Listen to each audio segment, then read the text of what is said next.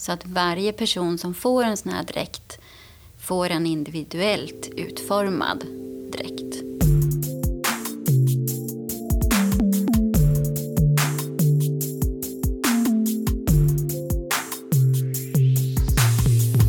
Hej och välkommen till FoU-podden. Det här avsnittet kommer att handla om projektet Molly. Vad det är kommer vi att gå in på strax. Med mig här i studion har jag Marina Arkokangas och Jenny Hedberg Graff. Varmt välkomna. Tack. Tack. Och jag som håller i podden heter ju som vanligt Lena Stenbrink och är kommunikatör på FoU Sörmland. Men ni som är deltagare får börja med att presentera lite mer vilka ni är.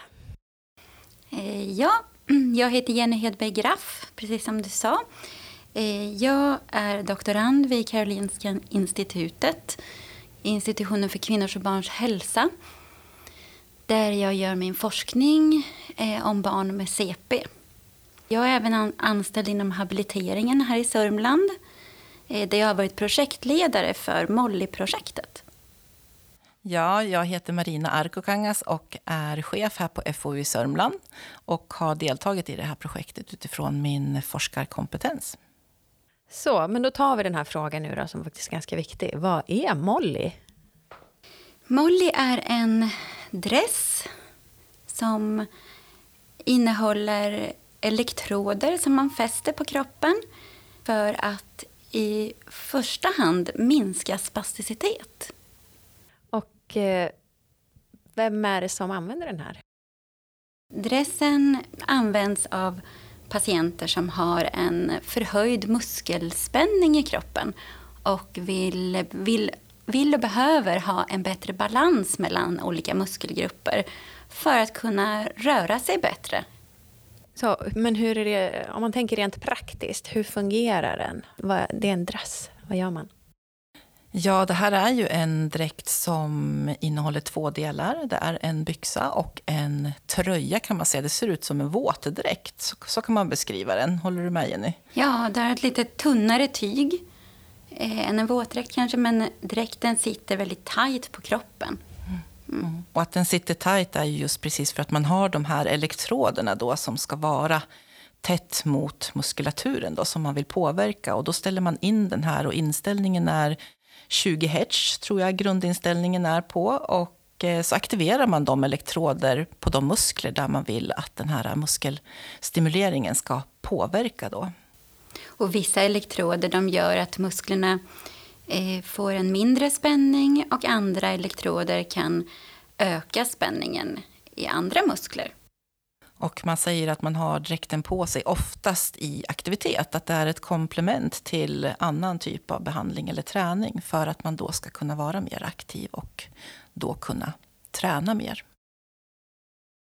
Hur, hur känns det när man har på sig den? Har ni någon koll på det? De här små plattorna som man eh, sätter då mot eh, huden de ger ju små elektriska signaler som kan kännas lite pirrande på kroppen. Men det gör inte ont. Och har man provat någonting som heter TENS så kan det påminna om den känslan. Och eh, den här dräkten har man ju då på sig under en begränsad tid. Det brukar vara att man har på sig den en timme ungefär, kan man säga, rikttiden då. Så har man så ungefär varannan dag är ju rekommendationen att man ska ha den på sig. Mm. Så det är inte mer alltså? Man kan inte man, om man vill röra sig längre tid så har man på sig den i två timmar. Eller funkar det inte så?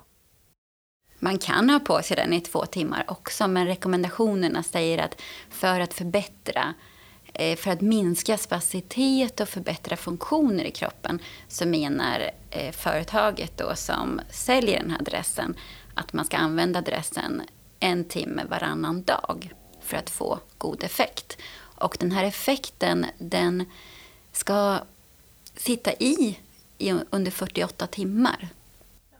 Så det är en direkt effekt. Det är ingenting som man använder, och som, inte som man vet i alla fall, som har en påverkan på längre tid. Utan det ska vara en direkt effekt. Ungefär som vid TENS, när man använder det för smärtlindring och så, så kan man ju ha också stimulering för att minska smärta och, och så. Så det är lite samma grundprincip där, att det är en direkt påverkan. Och varje dräkt den utprovas väldigt individuellt beroende på vilka muskler som man behöver ha mer stimulans på och vilka muskler man behöver ha mindre stimulans i. Så att varje person som får en sån här dräkt får en individuellt utformad dräkt. Och det som är viktigt att tillägga är att det är ju en behandling som man kan göra hemma. Så tanken är ju att det här är en, någonting som man själv har hemma och som man använder i hemmiljön. Och effekten satt i 48 timmar. Mm. Ja. Mm. Eh, varifrån kommer det här uppdraget från början? då? Ja, uppdraget kom från början till FoU Sörmland från habiliteringen i Sörmland där man ville se över ett hjälpmedel som man hade förskrivit till några i länet. Och Det var då den här elektrodressen Molly. Eh, man visste inte så mycket om hjälpmedlet. Man ville veta mer om kunskapsläget, om det fanns någon evidens för innan man fortsatte den förskrivning av just det hjälpmedlet. Så då gjorde vi en inventering och tittade också över nationellt hur det såg ut i andra regioner. Om man förskrev det här hjälpmedlet och vad det fanns för evidens. Och evidensläget var lågt. Det finns inte mycket publicerat kring Molly. Det är mycket som är på gång, men ingenting som fanns då i alla fall publicerat. Och samtidigt kom det ut en rapport från SBU, eh, deras HTA-enhet, eh, Kamtö, som också hade gjort en inventering av dräkten. Då, som också visade att nej, men det finns ingen evidens i dagsläget för att eh, som stödjer att den faktiskt har en påverkan på utfallsmåttet om som var spasticitet. Eh, så man sa ju också att det behövs fler studier och man behöver liksom titta på längre sikt också på långsiktigheten kring att använda dräkten.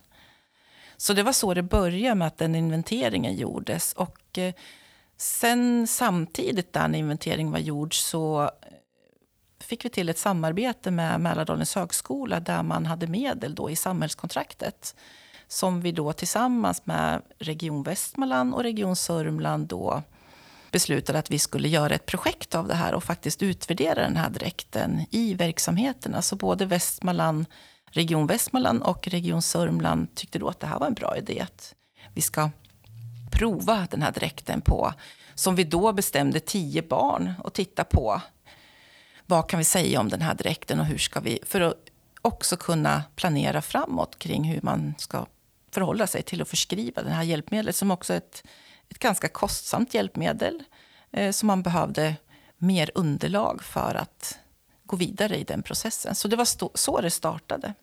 Att vi gick in i det samarbete då tillsammans med FoU Sörmland, Mälardalens högskola och Region Sörmland och Region Västmanland. Mm.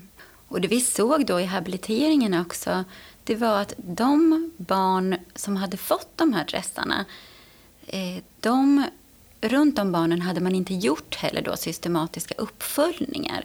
Så att vi visste inte någonting om huruvida den här dräkten hade någon effekt på våra barn heller.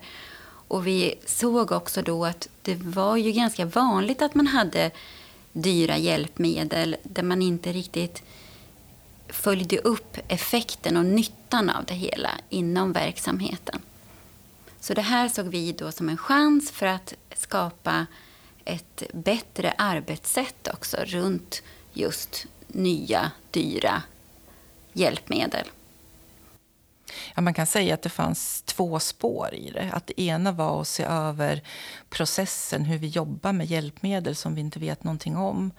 Och den andra processen var ju att utvärdera rent vetenskapligt direkt ändå i så kallade single case-studier. Vad var FoU i Sörmlands roll i det här uppdraget? Ja, man kan säga, I den första delen så gjorde vi den här eh, inventeringen då, som låg till grund. Och eh, sen eh, när vi gick vidare då med det här samarbetet då genom samhällskontraktet så var det ju då jag som fick frågan att vara ansvarig forskare i det här projektet från FoU Sörmland. Och med i det så är ju också en eh, forskare från MDH, Eva Denison som är ansvariga för själva den vetenskapliga delen. Så så kom FoU Sörmland in i arbetet. Mm. Jenny, om vi går in på habiliteringen då. Vad var era roll i det här projektet? Ja, eh, habiliteringens roll i det hela har varit att samla in forskningsdata till forskningsprojektet. Arbetsterapeuter och sjukgymnaster inom habiliteringen har då mätt barn vid 12 tillfällen för att samla in det här datat. Och då har man eh, tittat på olika variabler för att se om Molly har någon effekt. Och det har varit variabler som spasticitet och motoriska funktioner, sömn och smärta. Mm. Och då kan jag lägga till där att vi la ju upp projektet som eh, det kallas för single case-studier och där varje barn kan man säga är sin egen kontroll. Och då innebär det att eh, barnen har blivit testade under en fyra veckors period. Under den perioden som man då Första veckan har man varit utan dräkt och så har man mätts tre gånger under den veckan på de här variablerna som Jenny sa. Och så andra veckan som man har använt dräkten och då har man gjort samma mätningar under den veckan när man då har varit aktiv och använt dräkten. Och sen vecka tre så har man ju då varit utan dräkt och gjort samma mätningar igen. För att sen vecka fyra ha dräkten på sig igen och göra samma mätningar. Och det här är för att se om det blir någon förändring under de här perioderna eftersom dräkten säger sig ha en effekt, omedelbar effekt så var intresset att titta på, kan man se någonting under de här olika perioderna då? Det kallas för AB-AB-design eh, inom, inom forskningen. Och eh, därför mätte vi så många gånger, för man kan tycka att det är ganska många gånger att mäta under en så kort period. Så det är ju påfrestande och tar mycket tid att göra, men det kan säga så mycket. Och en sån här metod använder man ju ofta när man, när man har en grupp som kan vara lite varierande. En heterogen grupp helt enkelt. När alla, alla har lite olika förutsättningar och man inte vill missa någonting. Och då använder man den här typen av metoder. Man har gjort det länge inom psykologin. Men det kommer mer och mer att man använder den här metoden för att man vill verkligen säkerställa vilken effekt behandlingen har på varje enskild individ. Vilket man inte får riktigt när man tittar på gruppnivå. Så därför valde vi den metoden just i den här studien. Också väldigt pragmatiskt. Så det var, från början var det tio barn som var tänkt att inkludera. Fem från Västmanland och fem från Sörmland. Och vi slutade med, i slutrapporten, så var det sju stycken som var inkluderade då. För det händer saker och det är inte, det är inte alltid så lätt att få till det. Så sju barn är det totalt då som vi har tittat på och som också är sammanställt då i en skrift som vi har gjort, eh, vetenskaplig artikel som vi då har, den är inte publicerad än men den är i alla fall på gång. Så att eh, det blir spännande att se. Så det var ju en del av det. Och sen var ju den andra delen att titta på processen kring hela det här arbetet då, som vi har gjort där alla alla har fått vara involverade. Så har vi följt den här processen då för att se hur kan vi utveckla arbetet kring att jobba evidensbaserad i verksamheterna. Och där finns det också en rapport som vi har skrivit då, eh, som heter Okända hjälpmedel. Just för, där vi tittar på den processen, vilka lärdomar vi har utifrån ända från start när vi började med inventeringen till tills vi nådde i mål kan man säga. Mm. Men den, kan, den handlar alltså om vilka hjälpmedel som helst som inte är testade? Den handlar egentligen om, den är baserad på Molly, att erfarenheterna från det projektet, är vad vi kunde se, vad är det man behöver jobba med, vad, vad, behöver man för resurser och vad behöver man för, vilka förutsättningar helt enkelt krävs i verksamheten för att jobba på ett eh, evidensbaserat sätt. Hur gör man? Eh, det här som Jenny sa om systematisk uppföljning på individnivå, det är jätteviktigt att man utvärderar det man, alla insatser som ges, att man utvärderar dem. Och det här är ju för att säkerställa att vi faktiskt ger den allra bästa vård som vi möjligt kan ge. Mm. Men om vi går tillbaka till Molly nu då. Vad har ni fått för erfarenheter i det projektet? Jag kan väl säga så här, eller vad kan vi säga Jenny? Vi kan väl säga att vi, eftersom vi har sammanställt allting nu och tittat på det här så det är inte helt enkelt att genomföra en sån här studie kan man väl säga i verksamheten. Mm. Eh, vi kan också se att, att mäta spasticitet som då är själva det primära utfallet som dräkten säger sig påverka är också ganska svårfångat. Spasticitet är svårt att mäta. Det är svårt att bedöma det. Mm. Och man ska komma ihåg också att det vi har mätt det är spasticitet i vila. Och dräkten har använts när man inte är i vila. Så att egentligen så har ju dräkten fångat spasticitet i aktivitet, det vill säga när muskeln är aktiv. Medan dräkten säger sig påverka aktivitet i vila. Och det här blir ju lite konstigt faktiskt, men det är det utfallsmåttet i varje fall som vi har med i forskningsprojektet. Mm. Det var ju själva huvud, eh, huvudmåttet liksom, ja. som dräkten säger sig påverka. Så där kan vi ju se att det är svårt att fånga det och den här studien stödjer väl inte på så vis det resonemanget att det faktiskt kan påverka på det viset som vi har mätt i alla fall. Nej. Sen har vi tittat på lite andra variabler som, som vi ser att ja, men visst kan dräkten ha en viss påverkan på andra faktorer. Och här kommer vi in på att det är väldigt viktigt med syftet med hjälpmedlet. Att man, vad, vad är målet? Var, varför förskriver man det här hjälpmedlet? Vad är det man faktiskt vill påverka? Mm. Det kan vara olika saker man vill påverka. Det kan vara gångförmåga, det kan vara andra aktiviteter. Och, och det är ju det här det kommer in, att det är så himla viktigt att man tänker vad det är man vill påverka för någonting. Och vad kan den här dräkten möjligtvis bidra med i det? Man måste också ställa saker och ting lite mot varann. För att det finns ju då, man ska ju komma ihåg att det finns andra behandlingsmetoder som vi redan har evidens för. Och eh, när man väljer då ett hjälpmedel eller en metod som inte är evidensbaserad så måste man också komma ihåg att i samma andetag kanske man då inte har möjlighet att få en annan behandling. Så saker och ting ställs ju ibland lite mot varann. Och jag tänker också så här att det finns ju jättemånga behandlingsmetoder som det kan finnas bristfällig eller till och med saknas evidens för som, som finns ute, ute i, i praktiken.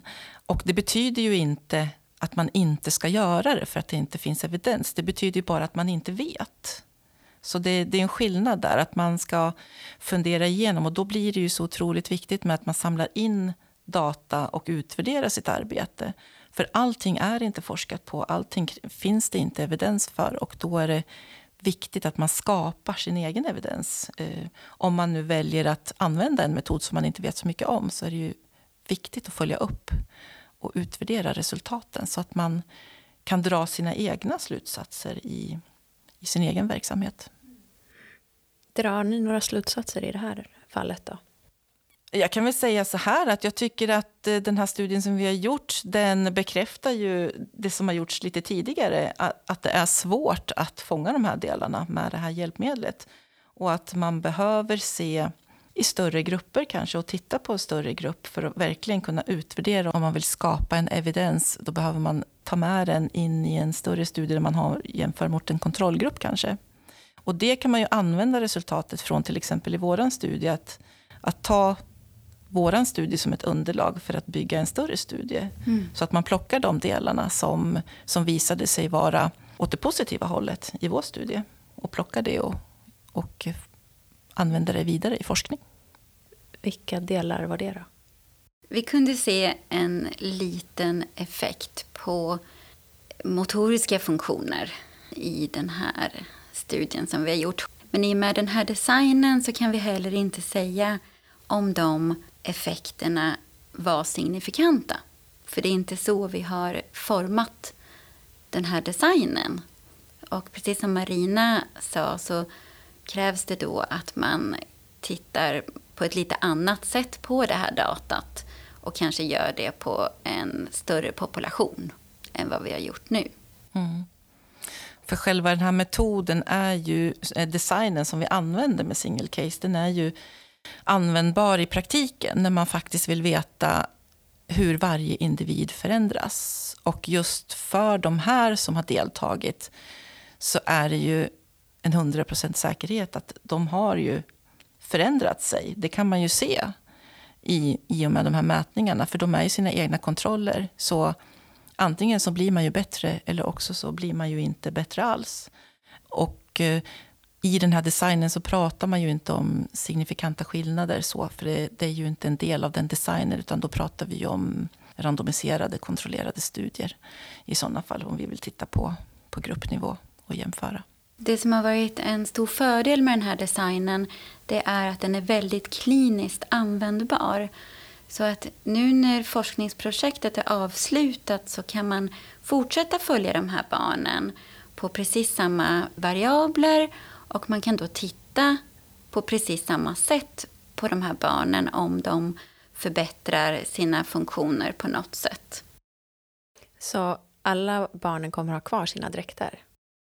Ja, eh, så här är det tänkt nu i framtid, framöver då, under en tvåårsperiod så kommer de här barnen att fortsätta mätas under det första året vid fyra tillfällen och under det andra året vid två tillfällen.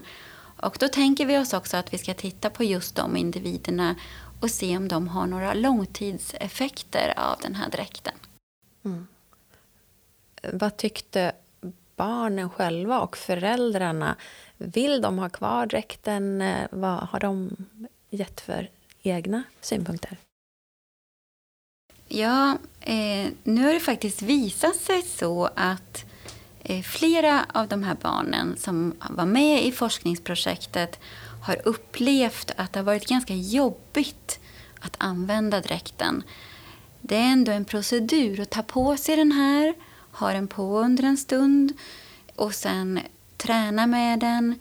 Så att det har varit ganska så, så svårt att genomföra den här träningen under längre tid.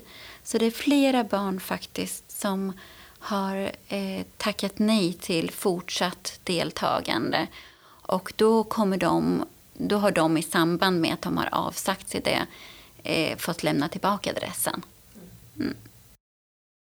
Men eh, nu, vad händer nu?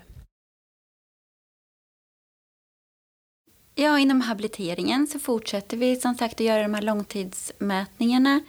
Och då handlar det om verksamhetsuppföljning. Men vi kommer att dokumentera alla resultat i journalen och vi kommer även att fortsätta samla de här forskningsdata här på FoU Sörmland.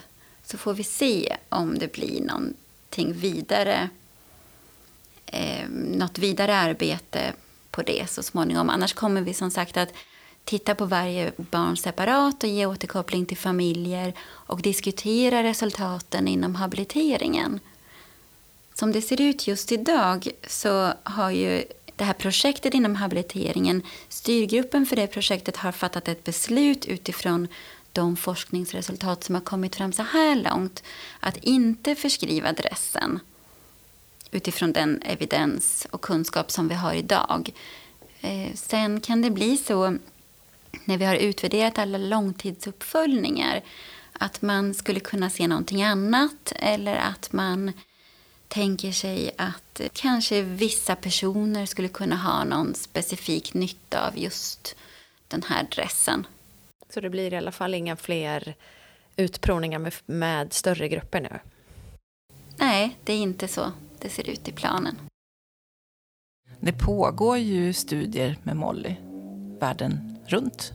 Eh, det finns ju just nu, inte vad jag vet, några nya publicerade studier, men jag vet att det pågår forskning. Så att eh, så här är det också med forskning. Jag menar, det som publiceras nu det är ju aktuellt just nu och det kan ju se annorlunda ut om ett år. Så att mm. Eh, läget förändras ju hela tiden, så man måste hela tiden vara uppdaterad också. Så jag tänker att varje studie som kommer ut, det, blir ju liksom, det bygger ju på evidensen kring, kring, i det här fallet, Molly. Då. Att ju mer det finns, ju, ju större slutsatser kan man ju dra. Så mm. det är viktigt också att inte ta en enskild studie och eh, bygga någonting på det, utan att faktiskt eh, samla ihop och göra en, en, eh, en analys av vad som finns då totalt och vad som kommer. Så att det är ju ett fortsatt arbete, det, det står ju inte stilla. Och man ska komma ihåg också att eh, vi har ju valt ut vissa variabler att titta på. Det kan ju vara så att en annan studie tittar på andra variabler och ser nytta med den här adressen. Jag tycker att det är viktigt att man är lite öppensinnad och eh, lämnar öppet just för att det kan komma ny kunskap, man kan titta på andra variabler och vi vet inte idag vad det kommer att ge. Och sen måste jag ju tillägga att det har ju varit ett fantastiskt jobb från verksamheterna. Jag menar både habiliteringen i, i Västmanland och habiliteringen i Sörmland har ju gjort en jätteinsats som då har avsett personal och deltagit i det här projektet och fått vara med i processen och göra de här mätningarna. Och, och eh, ja, helt enkelt vara en jätteviktig del i, i forskningsprocessen. Det är också positivt och jag tänker att eh, så här ser det ut mer och mer idag. Att man just den här praktiknära forskningen, att man är ute i verksamheten och faktiskt gör forskning på det som man har behov av och som kan ge en kvalitet i det arbetet. Just att eh, terapeuter eh, jobbar, som jobbar nära familjer och barn, att de också får den här kunskapen om att eh, följa upp sina resultat på ett systematiskt sätt. Oavsett egentligen om det handlar om ett hjälpmedel eller någon annan form av behandling så är det så här systematiskt som man alltid bör jobba och utvärdera för att veta att det är rätt behandling som man har valt för just det här barnet. Mm. Och jag tänker, tittar man bara på inom läkemedelsindustrin så, så går man ju oftast inte ut med läkemedel som inte är ganska väl testade så att man känner sig trygg och säker med den behandling som man får. Och jag tänker att man ska väl tänka i liknande banor när det gäller behandling utifrån rehabilitering och habilitering. Att man faktiskt eh, grundar sig och lutar sig mot att eh, använda sig av evidensbaserade metoder. Mm. Mm. Om man nu vill veta mer om det här, då pratade du om dels är den här rapporten, då, Okända hjälpmedel. Och den hittar vi på vår hemsida. Precis, den rapporten handlar ju om just eh, hur processen kan se ut kring ett hjälpmedel. För jag tänker att Molly är ju en del. Sen kan det ju komma fler saker som eh, flera metoder och hjälpmedel som faktiskt eh, inte vi vet så mycket om och hur ska vi hantera dem. Så den rapporten är ju utifrån det perspektivet att eh, hur ska vi göra för att jobba på bästa sätt med de här sakerna som vi inte vet någonting om. Där Molly var en grund för det. Då. Så att eh, där finns det mycket lärdomar och eh, ha med sig i det fortsatta arbetet framåt. För jag vet att det också pågår ett jobb här i Region Sörmland i alla fall kring ett ordnat införande och hur vi ska jobba med hjälpmedel generellt som vi inte vet så mycket om. Och sen pratade du om en artikel om det här.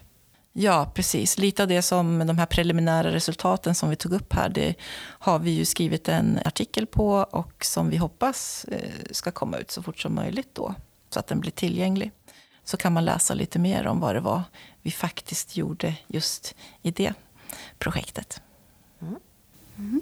Tycker ni att det är något mer som vi ska ta upp eller har vi glömt något? Nej, men jag tycker vi har fått med det mesta. Jag tror det. Ja, det finns ju så jättemycket att prata ja. om när det gäller det här. Det är ju ett jättespännande område och ämne och viktigt också, tänker jag, just i dessa tider, vad man eh, lägger ner sin, sina insatser på. Mm. Mm. Eh, men jag har ju en sista fråga då. Och det är, varför heter det Molly? Jag tror att Molly betyder någonting på latin. Precis som ortos till exempel betyder ju rak på latin. Mm. Mm. Mm. ja, men då får jag tacka för att ni kom och berättade om det här. Tack, Tack för att vi fick komma. Och till dig som har lyssnat så vill jag säga tack så mycket för att du har lyssnat och hoppas att du även vill lyssna på nästa avsnitt av FoU-podden som kommer att handla om IBIC. Ha en jättefin dag. Hej hej!